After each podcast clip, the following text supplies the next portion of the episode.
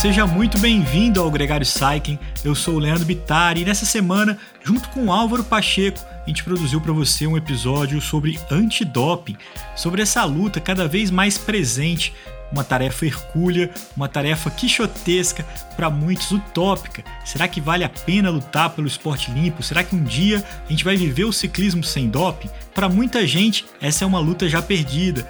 Para outros, essa é uma tarefa que vale a nossa entrega. Gente como o Gerson Leite, o treinador que a gente conversa a partir de agora, ele tem se exposto e colocado a cara a tapa na luta pelo jogo limpo, pelo ciclismo sem doping, pelo triatlon sem doping, principalmente entre os amadores. Se liga que a conversa com ele tá muito legal.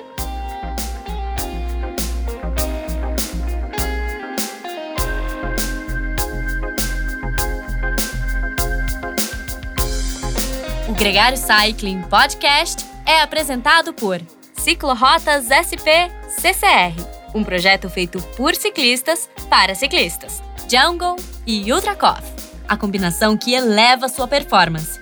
Plant Power, perform your best. Ciclovia do Rio Pinheiros, a ciclovia que revoluciona o jeito de pedalar em São Paulo. Saiba mais sobre nossos parceiros na descrição deste podcast.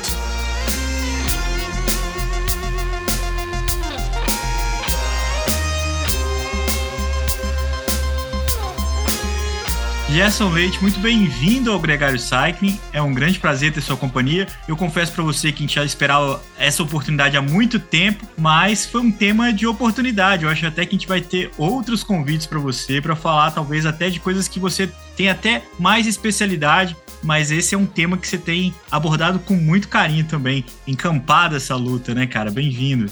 Leandro, obrigado pelo convite, seu e do Álvaro, é um prazer imenso estar aqui com vocês. Acompanho há um bom tempo aqui o podcast de vocês, todas as comunicações que vocês realizam, né? Para mim é um prazer, é uma honra estar aqui, mesmo que para falar de um tema que não é minha especialidade é outra, né? É a fisiologia aplicada ao treinamento, mas tem sido necessário pautar a educação dos atletas, visto que eu atendo, né? Recebo, eu não sou médico, mas eu sou profissional de educação física, trabalho como fisiologista e atendo por volta de uns 400 atletas por ano. Então eu escuto muita história, né? Isso tem me motivado a fazer alguns posts sobre um assunto delicado, buscando a educação desses atletas que merecem, né? Merecem ser mais informados. O comportamento ético no esporte e tem registros do século XIX, o primeiro Tour de France, 2 pessoas que subiram num trem. Então, assim, é da natureza humana, e eu acho que isso não vai mudar, de um percentual que vai buscar atalho, que vai buscar achar que tem milagre, que tem um jeito fácil de conseguir uma conquista. Na sua opinião, como esportista e como quem está diretamente envolvido do esporte há muito tempo, você acha que o percentual de pessoas que querem fazer essa escolha está aumentando, diminuindo ou, em termos relativos, estável? Olha, a gente tem acompanhado essa evolução das redes sociais, da internet e das associações que uma boa divulgação levam a um atleta, por exemplo, a conquistar marcas, presentes, convites. Então, eu tenho visto aumentado muito essa procura por meios ilícitos, por meios não éticos, quase que pela performance a todo custo, né? E isso tem aí um papel importante, uma pequena parcela dos atletas que querem, né, buscar substâncias ilícitas e uma pequena parcela também de médicos de algumas especialidades específicas que têm facilitado e banalizado o uso de substâncias ilegais dentro do esporte. Mas não é uma impressão, ou é também um fato, que mais pessoas estão se dispondo a verbalizar contra isso? Porque algum tempo atrás, ou não muito tempo atrás, tinha-se uma sensação de teto de vidro, assim, então ninguém falava muito contra o doping, porque também tinha o medo de ser pego pelo pé. Não é notório também um movimento de pessoas que, como você, que estão se expondo e falando, cara, não pode ser assim, tem que mudar e precisa ser diferente? A gente tem 2 pontos aí, né, Leandro? Primeiro, doping, falar de doping, dá ibope também. Pessoas gostam de polêmica. Hoje a gente vê algumas pessoas que não têm tanta ligação com o esporte, mas estão querendo se promover falando de doping. Então, a gente não sabe também o quanto genuíno são algumas comunicações que têm sido feitas, tá? Tem muita rede social que está crescendo absurdamente por causa do doping, né? Uns porque estão usando, outros porque estão falando contra. Então, a gente precisa entender o quanto genuíno cada uma dessas coisas é. Mas também vejo um movimento de pessoas que trabalham com seres humanos, pessoas da área da saúde, que têm recebido pessoas que estão... Olha, eu estou usando um gel de testosterona, olha, a mulher, eu estou usando gestrinona, que normalmente são indicações clínicas para problemas de saúde, e pessoas sem problemas de saúde estão usando dessas técnicas, dessas reposições desnecessárias. Então, eu acho que também é um movimento de alguns profissionais da área da saúde que estão contra esse posicionamento de uma parcela pequena da medicina, para mostrar para as pessoas que isso está errado, né? Então, a Sociedade Brasileira de Nutrologia já se posicionou contra essas práticas, a Sociedade Brasileira de Endocrinologia já falou contra essas práticas, a Sociedade Brasileira de Ginecologia já falou contra o chip da beleza, que tem gestrinona, que é um óxido nandrolona, né? Então, a gente tem várias sociedades médicas se posicionando contra isso. Mas a gente tem um outro ponto muito interessante, e a gente está vivendo aqui, eu não sou médico, mas eu convivo com muito médico há muitos anos, por trabalhar com eles, ou eles trabalhando comigo. A gente vive na medicina, na área da saúde, essa transição entre eu sou vinculado ao plano de saúde ou tenho um consultório particular. E ter um consultório particular é uma coisa muito difícil. Eu digo isso porque tem um laboratório de fisiologia do esporte há 8 anos e é complicado você ter clientes. Não é fácil você ter clientes todo mês. Então, quando você propõe uma substância, um hormônio, seja ele testosterona, seja uma gestrinona, seja uma EPO, um GH para uma pessoa, fala que isso é dose fisiológica, só que ela tem que fazer exames a cada 2, 3 meses, esse profissional acaba retendo um paciente o ano todo e por anos e anos. Então, existe uma recorrência em consultas, em exames, em ajustes a serem feitos a partir disso. Ou seja, simplificando, a questão é grana. Eu preciso de um paciente recorrente no meu consultório, então esse cara vai marcar trocentos retornos enquanto ele estiver fazendo reposição hormonal, porque passa-se a falsa ideia, e isso é mentira, de que se eu usar hormônio e fizer acompanhamento médico, eu tenho menos sintomas, né? Menos efeitos adversos, o que na realidade é muito individual, muitas vezes um exame que você fez já é tardio, né? Gerson, o ouvinte, primeiro um convite, o ouvinte que não visitou a tua página no Instagram, recomendo, porque tem muita informação boa que você posta lá, e uma das recentes é chamando a atenção de que o profissional da saúde que receita ou que orienta também está passível de punição. Você entende que outros profissionais da saúde têm consciência desse risco ou eles acham que a impunidade prevalece em receitar e prescrever substâncias proibidas? Álvaro, eu entendo que existe uma ignorância nacional em relação ao doping, né? E quando eu falo eu não sou especialista em doping ou antidoping, é porque eu não sou mesmo. A minha especialidade é fisiologia do esporte. E mesmo na minha formação de mestrado, doutorado, pós-doutorado, trabalhar com atleta olímpico, paralímpico, medalhistas em mundiais, paralimpíadas e olimpíadas, eu nunca passei por uma formação e por processo de educação antidopagem. Então, assim, o que eu sei é que eu entro na página da ABCD e vou ler muitas vezes, né? Então, existe, por parte dos atletas, uma ignorância sobre o assunto e existe também, por parte dos profissionais, uma ignorância no assunto. Aí, depende muito da ética do profissional. Alguns profissionais vão buscar informação e outros não estão muito preocupados com isso, né? Eu acho que os antiéticos, os próprios médicos têm chamado alguns colegas de charlatões, né? Essas pessoas não estão preocupadas se vão possivelmente ser punidos ou não, porque a gente tem um problema no Brasil, né? Denunciar hoje uma atitude legal desse tipo é muito difícil.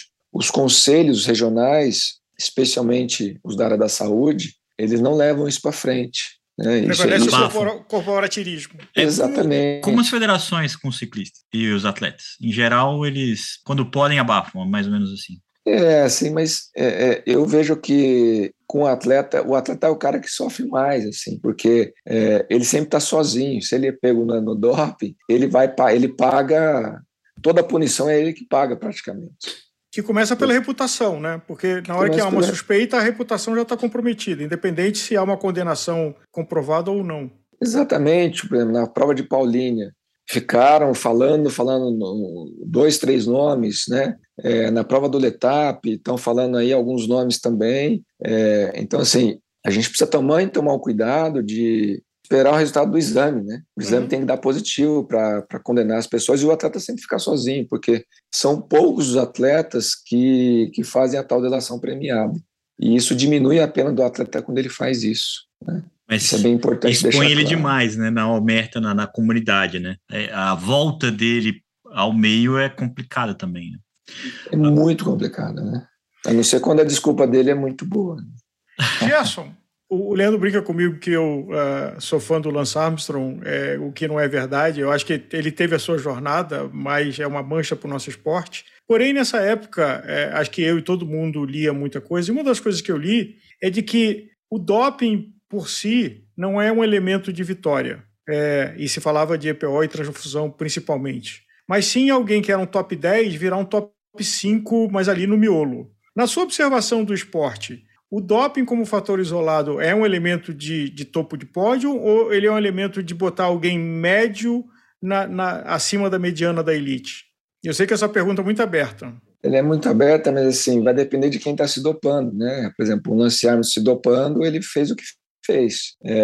E como é bem conhecido, quem foi o segundo, o terceiro, o quarto de todos os anos que ele ganhou o Tour de France, possivelmente também estava dopado. Então, assim, talvez ele elevar ao máximo o que esse cara pode fazer. E aí, se ele já é muito bom, ele acaba virando o melhor do mundo, né? Ou o melhor da história, né? Ou aí mas o maior escândalo da história, né? E tem a polêmica do passaporte biológico e do número basal ser alto, mas de coisas que eu li, de que a sistemática da máfia do Lance era uma sistemática muito mais de fazer os gregários aguentarem acompanhar ele e estar lá presente do que para ele. Então, assim, ele era uma pessoa superlativa, é um atleta com condições fisiológicas diferenciadas, mas de que uma preocupação da equipe de fazer uma coisa sistematizada era de subir a barra dos gregários, para que eles funcionassem e conseguissem acompanhar ele. O ciclismo de estrada é um esporte de equipe, né? Então não adianta você dopar só um cara, eles tiveram que dopar todo mundo, para que todo mundo conseguisse levar o cara até onde ele chegasse. Existe uma questão aí que acaba quando ele confessa, que era o seguinte: o doping do Lance Armstrong não era preponderante na história que ele construiu, baseado no fato de que ele nunca tinha testado positivo. Então, assim, ele tinha um esquema que funcionava e que ele performava, e que se ele se dopava ou não, isso não era decisivo, né? Era menor do que o feito esportivo dele. Quando a gente perdeu a ciência ou a efetividade de quanto que os positivos que ele testou foram cancelados, do quanto que os responsáveis pelo exame antidoping manipulavam e orientavam ele para não ser flagrado, essa é a parte onde torna o desempenho dele contestável, porque ali a disputa deixou de ser justa, não em relação ao que ele colocou para dentro do corpo dele, mas a capacidade que ele tinha, dada a construção de toda a moral que ele construiu, do monstro que se criou, de poder fazer isso e sem cair, porque o segundo, terceiro, quarto colocados não só se doparam, quanto caíram, Gerson. Acho que essa é a grande diferença do Lance para todos eles, é que ele só foi pagar lá no final, depois de uma história que todo mundo já conhece. Mas essa é a questão. A outra forma de ver isso, Gerson, a mesma pergunta que o Álvaro fez, é que quem nasce para lambari não chega a tubarão, né? Acho que muitos ciclistas falam que se você dopar uma pessoa que não tem ali os outros atributos necessários, você não consegue transformar ela no Lance Armstrong. Eu posso fazer o mesmo tratamento que ele fez e ficar sendo moldado, lapidado ali por anos, que eu não vou conseguir fazer o que ele fez. E esse é um ponto que muitas vezes é uma justificativa para o cara se afirmar, né?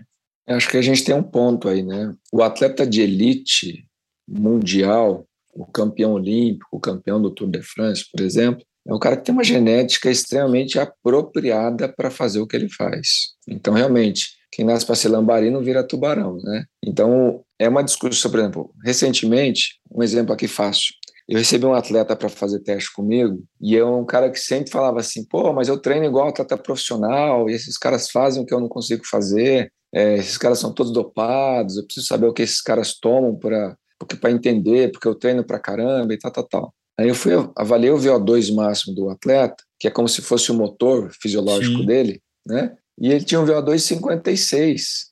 Um atleta de elite, ele tem um VO2 no mínimo de 70. Então ele pode treinar 20, 30 horas por semana, que o motor dele, provavelmente por conta da genética dele, não vai chegar aos 70 ml por quilo minuto, no mínimo.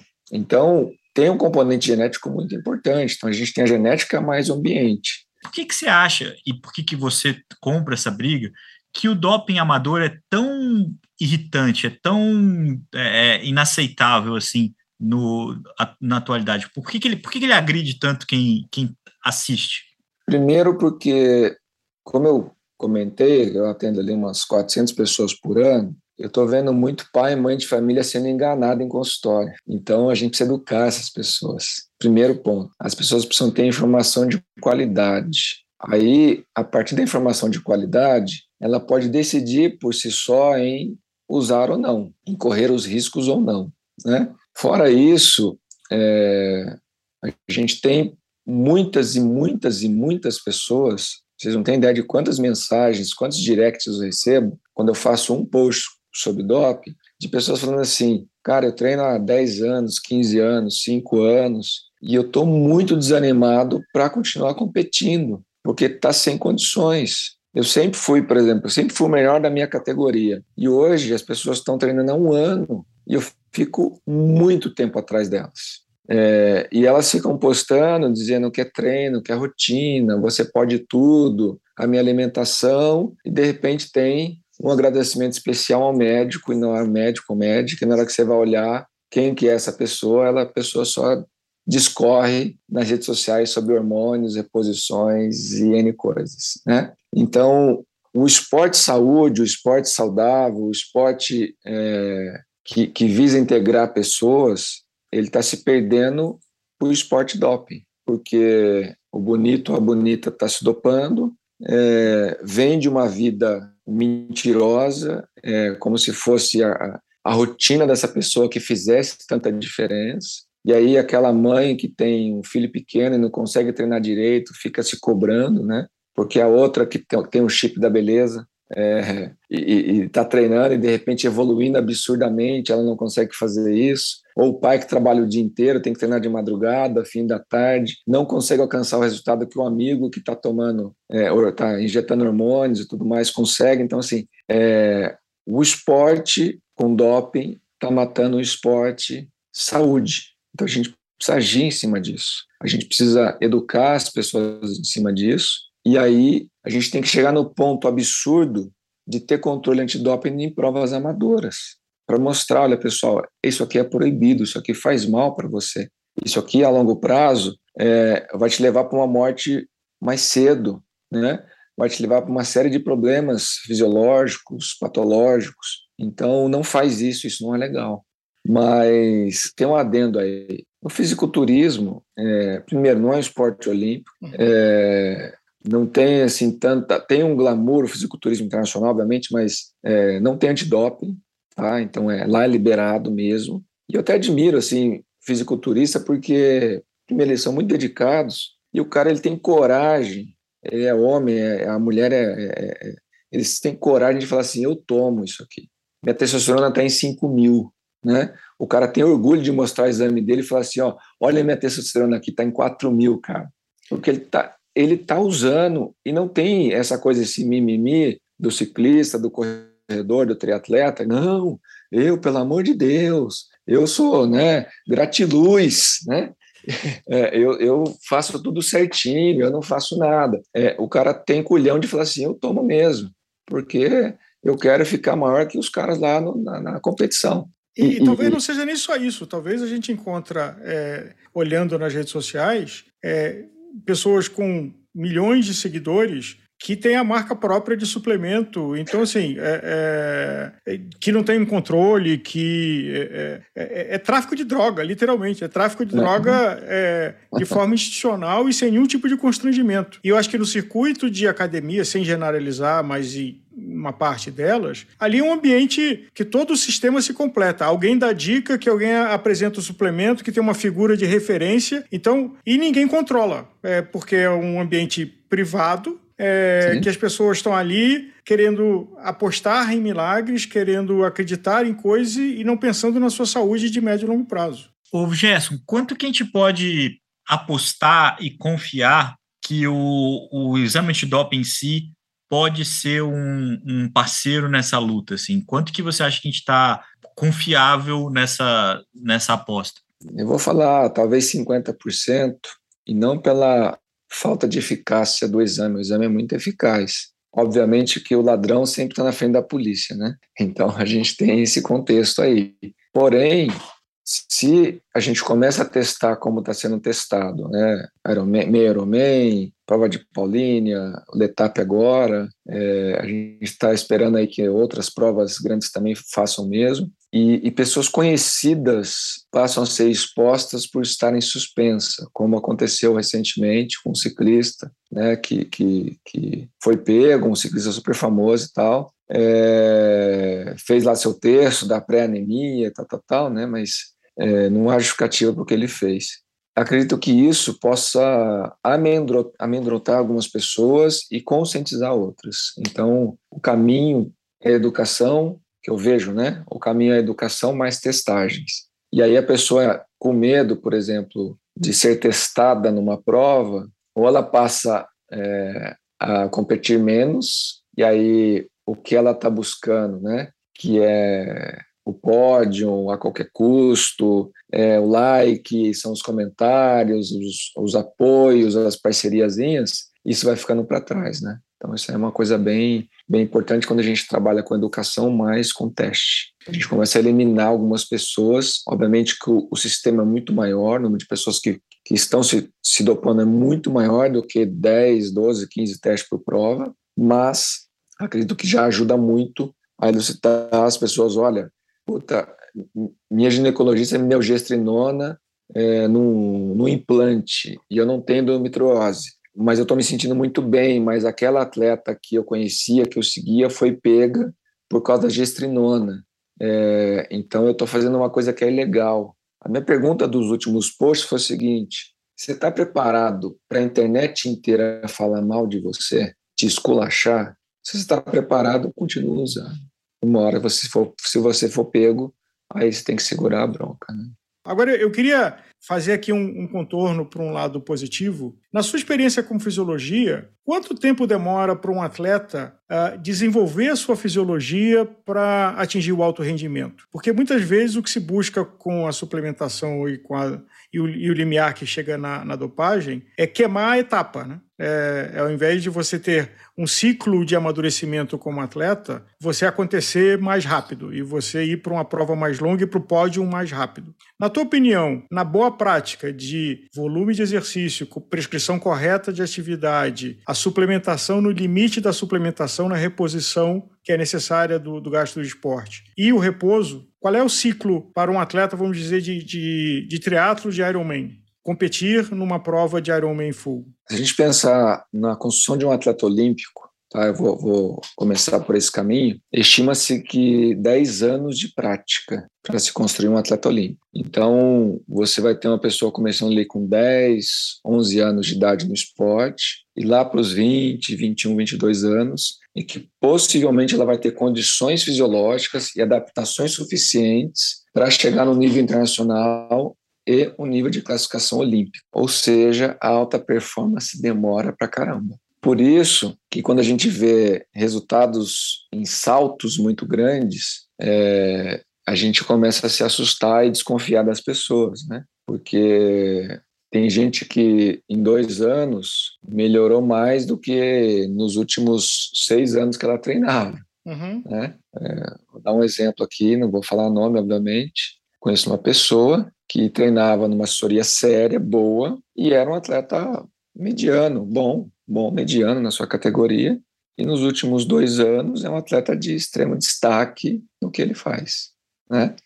E assim, ficou mais velho, né? Ele tá melhor, no mínimo, estranho, e basicamente eu estudo todo dia, cara. Fiz mestrado, doutorado, pós-doutorado. Eu gostaria de conhecer essa fórmula de treinamento que esses caras estão usando, porque eu não conheço, né? E nem os meus pares, treinadores muito bons, aí, até treinadores olímpicos, também não conhecem. E aí, acho que você tocou num ponto, o quanto as assessorias esportivas têm uma parcela de responsabilidade quando chega uma pessoa que está começando no esporte e fala, eu quero fazer um Ironman daqui a 6 meses, e a assessoria fala, vamos lá, vou fazer a tua planilha e vou te dar sugestões.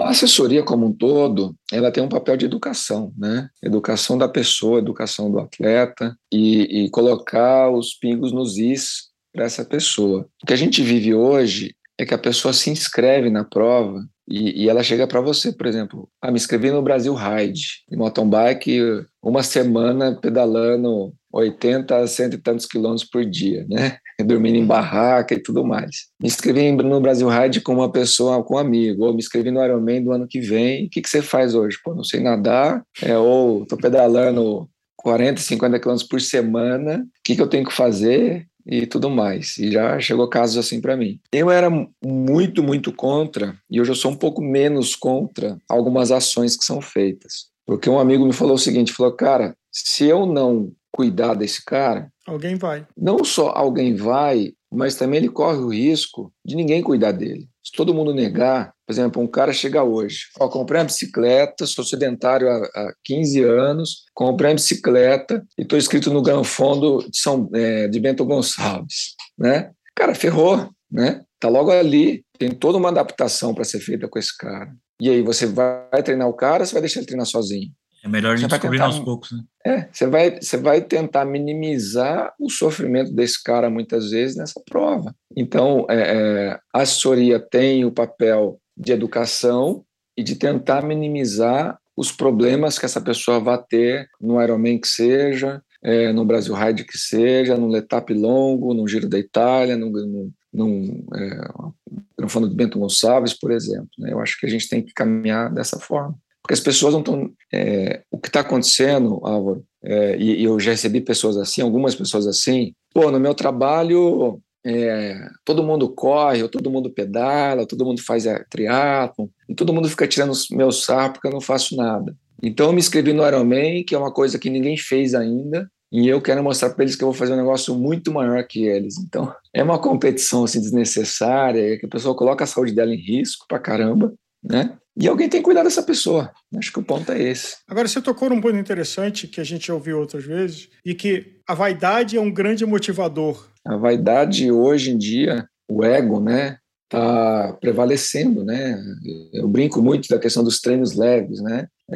A pessoa não sabe girar, tá ali, encontra um pelotão, alguém encosta no pelotão, tem que atacar, tem que fazer, tem que aquilo. O cara não sabe fazer um Z1 decente, um girinho batendo papo, porque o cara acha que ele tem que estar acelerando o tempo todo. E é muito interessante que eu faço teste fisiológico nas pessoas e acaba o teste, batata assim, olha para a pessoa e fala assim, você não treina leve, né? A pessoa fala assim, não, então nós vamos ter que aprender a treinar. Sabe que tem uma frase de Deus, Eddy Merckx, que diz que a grande parte dos ciclistas é que anda rápido quando devia andar devagar e anda devagar quando devia andar rápido. Falou isso há 60 anos atrás, quase. Mas é impressionante que a inexperiência é o leão de treino, né? O que é uma figura muito comum, que é o leão de treino que baba na prova. Exatamente, né? Eu estive com 2 atletas lá no Letap, na prova curta, né? Eu treino 5 pessoas. Eu tinha 2 atletas no Letap, prova curta. E a gente organizou, né? Toda ali uma estratégia de prova e tudo mais. A nossa ideia era fazer a Serra Velha ali na melhor forma possível, né? Que era a parte final lá da etapa curta deles. Então a gente treinou muito em potências específicas para aquela serra, e eles foram lá treinar algumas vezes, que eles só passaram pessoas na serra, eles não foram ultrapassados por ninguém. Então, os tais leões de treino que ficaram lá acelerando a prova toda, o início da serra e tudo mais, é o cara que não consegue entender que o corpo dele precisa de um freio de vez em quando, né? Uhum. E que ele precisa de um direcionamento melhor. Então, o ego do cara de sempre estar andando na frente, sempre estar ali, e às vezes mata uma prova dele ou um treino de qualidade que ele tinha, e ele perdeu o treino de qualidade por causa disso, né? Agora, a palavra que você sublinha é educação. Eu acho que conscientizar e controlar, talvez sejam duas palavras-chave, né? De que o custo, há um risco de você ser pego e de, no mínimo, você ter um constrangimento social, se não uma ação administrativa das autoridades do esporte.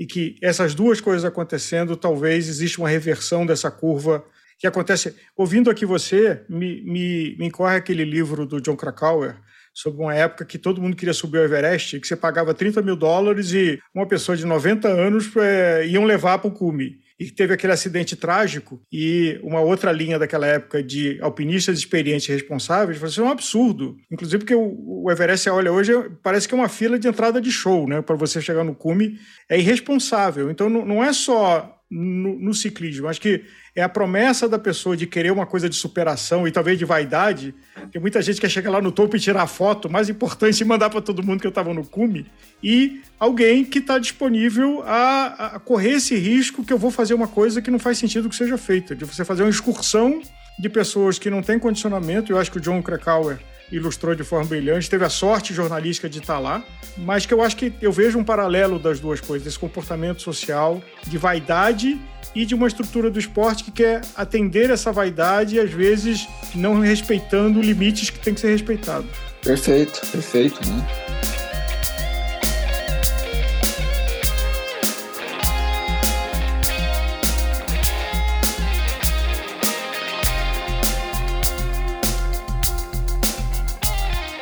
Conheça os produtos Gregário, itens de qualidade com a nossa identidade. A caramanhola preferida do pelotão com a nossa cara.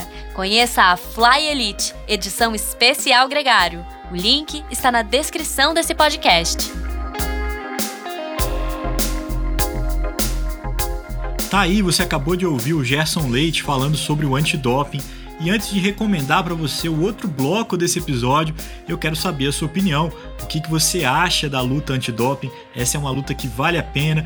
Qual é o papel que você pode fazer pelo ciclismo limpo? Fale com a gente, entre em contato conosco, pode ser pelo WhatsApp, pode ser pelas DMs do Instagram, do Facebook, do Twitter. Vai ser um prazer ouvir a sua opinião sobre essa história. Agora, se você curtiu essa conversa, vai curtir também a conversa com a Adriana Tabosa. Ela é coordenadora geral científica da ABCD, Autoridade Brasileira de Controle de Dopagem, sabe muito e compartilha com a gente um pouco de como é feito o trabalho para tentar pegar os ciclistas, os esportistas em geral que tentam cortar caminho.